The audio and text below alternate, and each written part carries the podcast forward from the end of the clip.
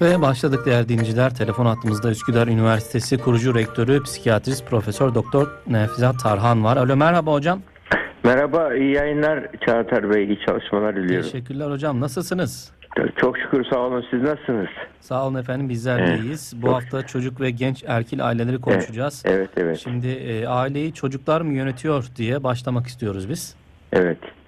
Tabii bu çocuk erkil aile kavramından anladığımız zaten yani evde iktidarı çocukların ele geçirdiği aile modelini atıyoruz. Çocuğun böyle sanki tek hakim olduğu, ne seyredilecek, ne yenilecek, nereye gidecek, tatile gidecek, hatta satın almayla ilgili birçok konularda da çocuğun son sözü söylediği bir aile yaklaşımının örnekleri çok fazla çoğaldı günümüzde. Sadece Türkiye'de değil, küresel olarak böyle bir durum var. Bu da tabii bize psikiyatri kliniklerine, çocuk psikiyatri kliniklerine sorun olarak gelmeye başladı. Oradan biliyoruz böyle durumlarda. Hatta hiç unutmam, bir defa çocuğu biz hiperaktif diye getirdiler çocuğa. Baktık biz hiperaktifiden çok eğitim hatası gibi var. Gevşek disiplin dediğimiz bir aile ortamında büyüyen çocuk. Nasıl büyüttün çocuğu, nasıl eğitim? Ben çocuğumu özgür yetiştirmek istiyorum dedi baba. Yani bir mesela örnek verir misin? Ne gibi olay yaşadınız böyle? Hem özgür yetiştirmek istiyorsunuz hem de bize getirme ihtiyacı hissettiniz. Ya ben çocuğumu özgür yetiştirmek istiyorum. Çocuğu mesela merdivenin başına çıkıyor. Baba işeyebilir miyim diye, işe oğlum diyoruz dedi. Mesela bu özgür yetiştirmeyi sınırsız, sorumsuz ve doyumsuz bir çocuk tipi yetişmesi gibi bir duruma götürüyor. Ve bu çocuk zaten genellikle anaokuluna başladığı zaman ilk sorun yaşamaya başlıyor. Bu tarz yetiştirilen çocuklar diğer arkadaşlarla uyum sağlayamıyor. Ben merkezcil oluyorlar. Paylaşmayı bilmiyorlar. Eleştiriye tahammülsüz olan çocuklar ortaya çıkıyor. Ve ufak bir şeyde engellendikleri zaman hemen tepki gösteren, kavga eden, eşya fırlatan çocuklar oluyor. Hoşuna gittiğini hemen sahip çıkmaya çalışıyor. Yani insan ilişkilerinde kişisel sınırları öğrenemeyen bir çocuk tipi ortaya çıkıyor. Yani evin küçük hükümdarı gibi oluyor. Ortaokula gidince öyle güzel, ama 10 yaşından sonra bu artık ergenlikle birlikte bu sefer bu çocuklar ben merkezci olma eğiliminde, paylaşma istemedikleri için yalnız da kalıyorlar. Ve eleştiriye tahammülsüz oldukları içinde bir şey öğrenemiyorlar. Kendilerini geliştiremiyorlar ve tüketen bir kişilik tipi ortaya çıkıyor. Hatta bununla ilgili o kitabı ben getirdim. Narsizm epidemisi diye kitap oldu. Yani epidemi biliyorsun pandeminin bölgesel olanı. Yani ABD'de şu anda epidemik şekilde, salgın şeklinde narsizm hızla yayılıyor. Yani narsizm ki Amerikan toplumu Protestan ahlakın toplumudur kültürel olarak. Puritan ahlak, yani böyle kuralların, disiplinin yüceltildiği bir toplumken bu 60 yıllardan sonra yavaş yavaş 90'lı yıllardan sonra da artan bir özgürlükçülük anlayışının bir de tabii burada şey de var, bu sadece popüler kültürün etkisi değil, zamanın getirdiği bazı değişiklikler de var. Mesela bilgiye ulaşmak çok çoğaldı. Bilgiye ulaşmak çoğalınca gençlerde bu sefer bilgiyi sorgulama ihtiyacı ortaya çıkıyor. Her bilgiye inanamıyor insan. Anne baba değil, her taraftan bilgi yağıyor. Bombardıman var. Çocuk sorgulama ihtiyacı hissediyor. Sorgulayan çocuk tipleri ortaya çıkıyor. Anne babaya çocuğa yetersiz kalıp çocuğunu gerekçeleriyle birlikte hayır demeyi öğretemezse çocuk anne babayı yönetmeye başlıyor böyle durumlarda. Yani bu özellikler nedeniyle günümüzde yani çocuklar anne babaya daha çok böyle baskın olmaya başladılar. Daha çok onlara böyle etki etmeye, itiraz etmeye başladılar. Yani özgürlük düşkünlüğü bir açıdan popüler kültürün bize sunduğu bir şeydir. Yani bu zamanın ruhu diyebileceğimiz bir durumdur. Milenyum çağı diyoruz, dijital kuşak diyoruz. Hocam yani böyle bu daha önce yok muydu? Evet. Yani bu gittikçe daha fazla mı yaygınlaştı? Önceden böyle vakalar, böyle benzer çocuk erkil bir aile yapısı var mıydı? çok azdı. Daha önceleri bu tarzda olanlar zaten yani evde olsa bile okula gidiyor, çevreye giriyor ve hemen toplum onları şey yapıyordu, bir nevi onun aşırılıklarını törpülüyordu. Çünkü popüler kültürde ailenin hatalarını düzelten bir aile hatalarını yapamıyor popüler kültür. Böyle durumlarda yani çocuk kolay bilgiye ulaşabildiği için, yani kulaktan duyma bilgilerden şüphe ettiği için sorguluyor böyle durumlarda. Sorguladığı zaman da anne baba bu durumda çocuğunu sorguladığı için, çocuğunu üzmemek için evet diyor her dediğine. Evet diyor. Yani bir amacı annelik babalık tasavvurumuz da değişti burada, ebeveyn tasavvurumuz. Mesela eski kuşaklarda yokluk içinde çocuk büyütülüyordu. Şimdi varlık içinde olgunlaşması gerekiyor çocuğun. Varlık içerisinde olgunlaşmak daha zor. Böyle durumda anne baba biz sıkıntı çektik o çekmesin, biz zor elde ettik o elde etmesin tarzında onlara böyle fazla bir imkan sunma ihtiyacı hissetti anne baba. Yani yoklukla tanışmamış bir nesil ortaya geliyor. Hatta öyle ki anne babalar çocuk üzüntüyle, hayal kırıklığı gibi böyle olumsuz duygulara tanıştırmamayı annelik babalık zannediyoruz. Evet. Yani hocam, halbuki üzüntü de hayal kırıklığı bir hayatın gerçeğe taşı, onu karşılaşacak, onu yenmeyi öğrenecek. Hocam bu şimdi aslında ince bir çizgi. Çocuklarımıza biraz daha özgüven kazandırmak ya da özgürlük alanı kazandırmak için biz de çabalıyoruz ama şimdi çocuk erkil bir aileye dönüşme ihtimalimiz var. Bu çocuk erkil bir aile olup olmadığımızı nasıl anlayabiliriz peki? Ya burada evde şimdi çocuk erkil aile olup olmadığını anlamak için kararların birlikte alınıp alınmaması önemli. Yani çocuğun fikrini sormak önemli. Mesela tatile giderken bir böyle bütün ailelerle aile içerisinde oturup konuşarak birlikte kararların alındığı ortamlarda konuşulur ama en sonda lider anne ve babadır. Çocuk liderse ailede, yani çocuk kuralları belirliyorsa böyle bir durumda yani yanlış olduğu halde çocuğun dediği oluyorsa böyle durumlarda mesela çocuğun dediği doğruysa ona da uyulur. Yani o da sonuçta bir tartışma kültürüdür aile içerisinde. Çocuk haklıysa böyle durumda anne baba onun gerekçesine göre ona da uyabilir ama böyle anlamsız böyle çocuksu bir ısrarcılığı nedeniyle ya da duygu sömürücüsü yapar ya, çocukluk tarzındaki sırf aman işte şey olmasın, olay çıkarmasın, böyle bir problemle uğraşmayayım, onu ikna etmeye uğraşmayayım diyerek anne kolaya kaçıyor. Yani kolaya kaçıyor anne baba, kolaya kaçıyor. Böyle durumlarda çocuk sınır nerede duracağını öğrenemiyor, kişisel sınırlarını. Mesela bunu yetiştirirken çocuk mesela çocuğun eli sıcak sudan soğuk suya sokmamış gibi yetiştiriyorsunuz. Sorumluluk hiç vermeden yetiştirilirse, gereğinden fazla özgürlük vererek yetiştirilirse çocuk ne oluyor? Şımarık ve saygısız olma eğiliminde oluyor. Hatta bazen mızmızlık yaparak bir şeyler elde ediyor çocuk. Küserek bir şeyler elde ediyor. Öyle yaptığı zaman bir şeyler elde ediyor. Bunun bir öğrenme hak arama, sorun çözme metodu gibi öğreniyor çocuğu bu yanlış şeyleri. Burada başını okşayarak anne baba çocuğa hayır diyemiyor. Yani güzellikle hayır diyemiyor. Yani genellikle bakıyoruz böyle aileler kuralsız ortamlarda olur. Mesela anne farklı, baba farklı söylerse, anne sabah farklı, akşam farklı söylerse, yani kararlı, tutarlı, devamlı bir disiplin yoksa, onun için disiplin için biz disiplin, nasihat, bu gibi durumlar için kar yağışı gibi olur. Yavaş ve devamlı olursa tutar. Fırtına gibi bir gün var, bir gün sonra yokuz, tutmaz. Yani bu nedenle bunları kararlı, tutarlı, disiplinli bir ortam olacak ve burada anne baba bir kural koyarken bir şeye hayır derken bunun gerekçeleriyle birlikte hayır demesi lazım.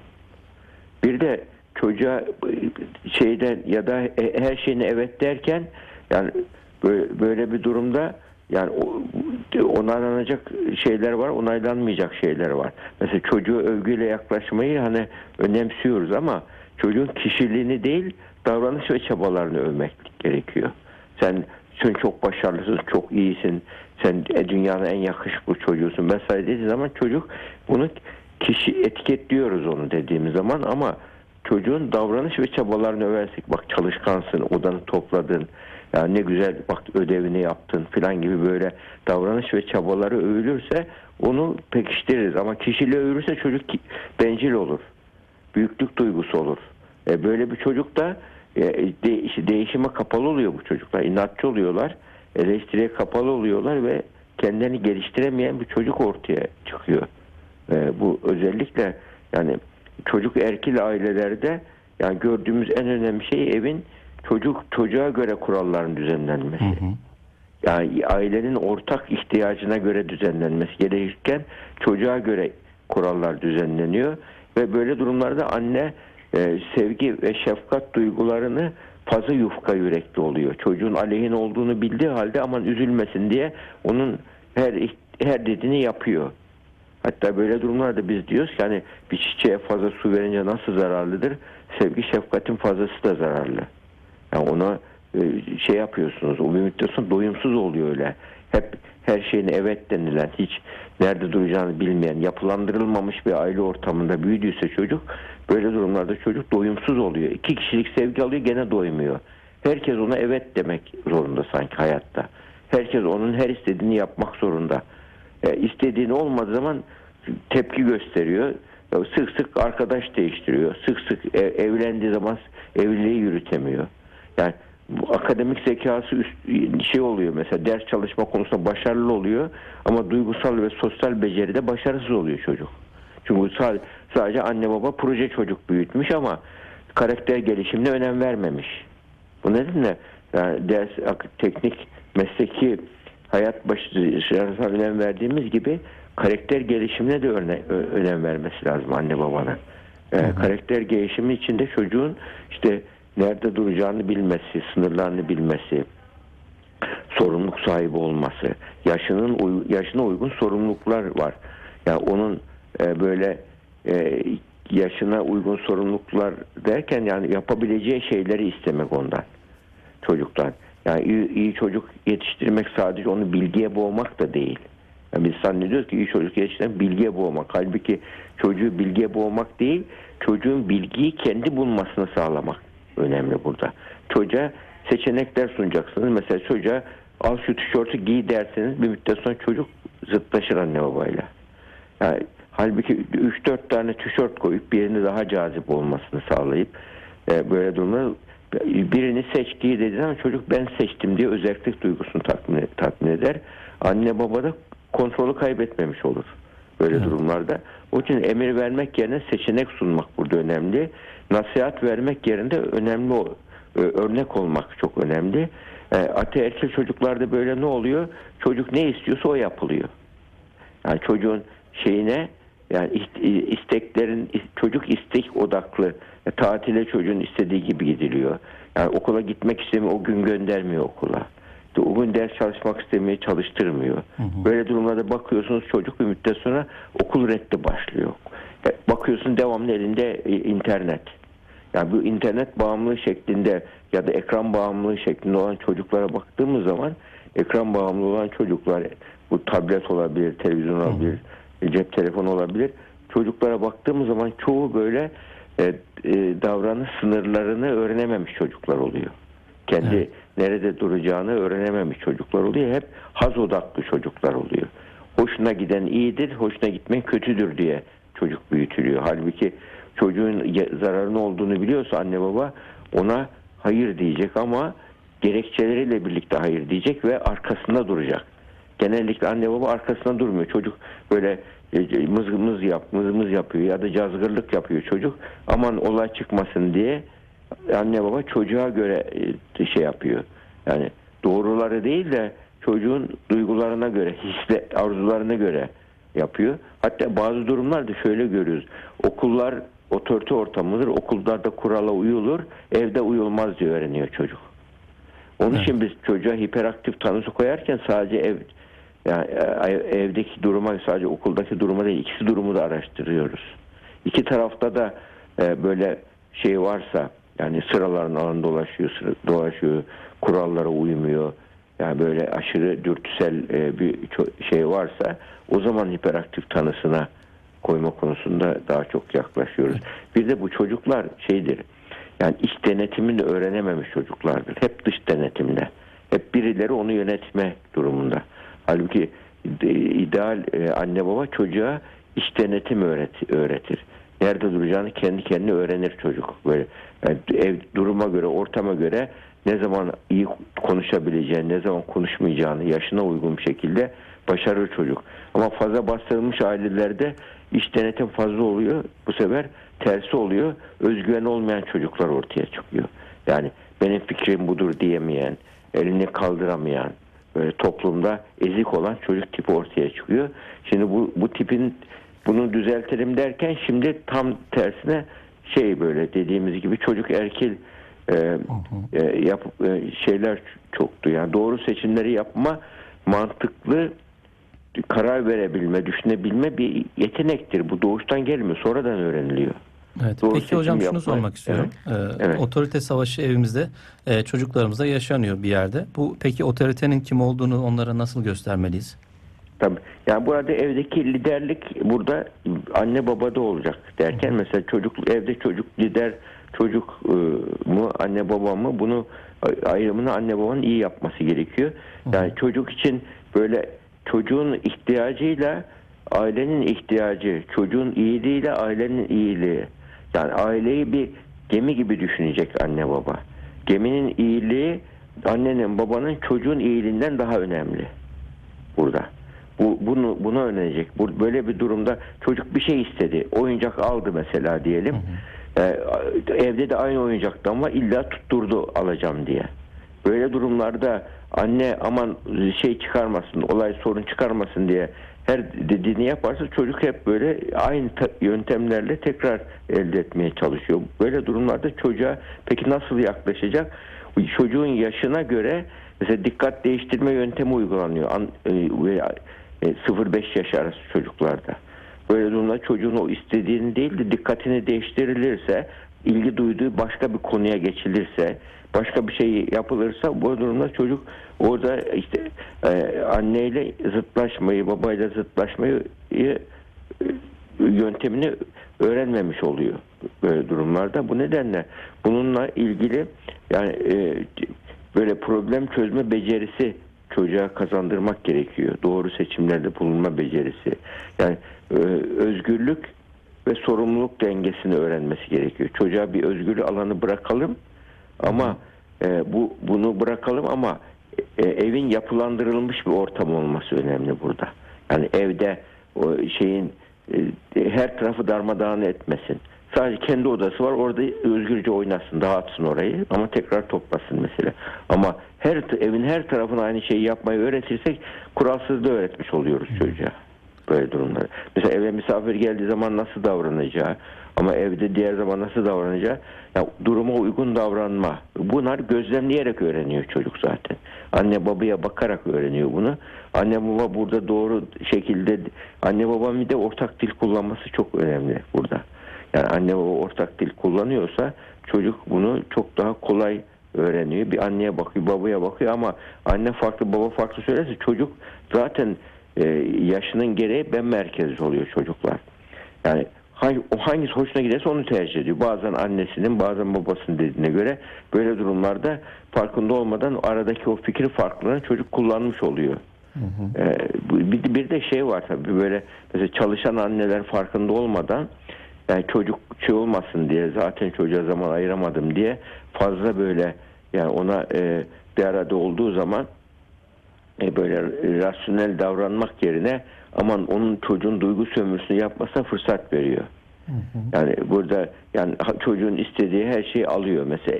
Bu senin ihtiyacın mı, ailenin ihtiyacı mesela, bu canın bunu istiyor ama bu istek ihtiyaç dengesini öğrenecek.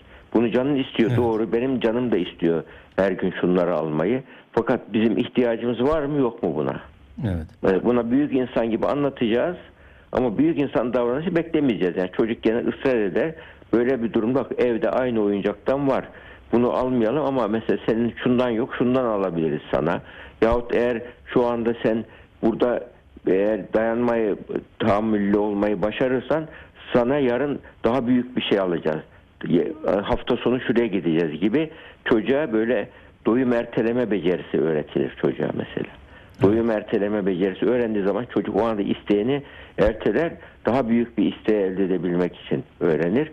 Bunlar öğrenilecek davranış. Anne babanın buna zaman ayırıp kafa yorması lazım. Bu çocuğa ben bu beceriyi nasıl kazandırırım diye.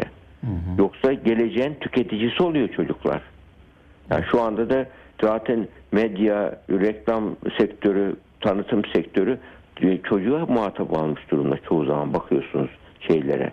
Yani satın alma davranışında çocuğu etkileyerek tatilciler bunu çok iyi kullanıyorlar mesela tatillerde. Yavaştan toparlayalım hocam, veda edeceğiz. Evet. Tabii yani tatillerde de çok kullanılıyor. Yani çocuğun böyle bu durum çocukluk çağında önemli. Kendi tercihlerine göre karar veren bir çocuk değil, aileyle konuşarak karar veren bir çocuk haline olması lazım. Yani zor beğenen bir çocuk, inatçı bir kişilik ortaya çıkarsa o ailede sorun var demektir.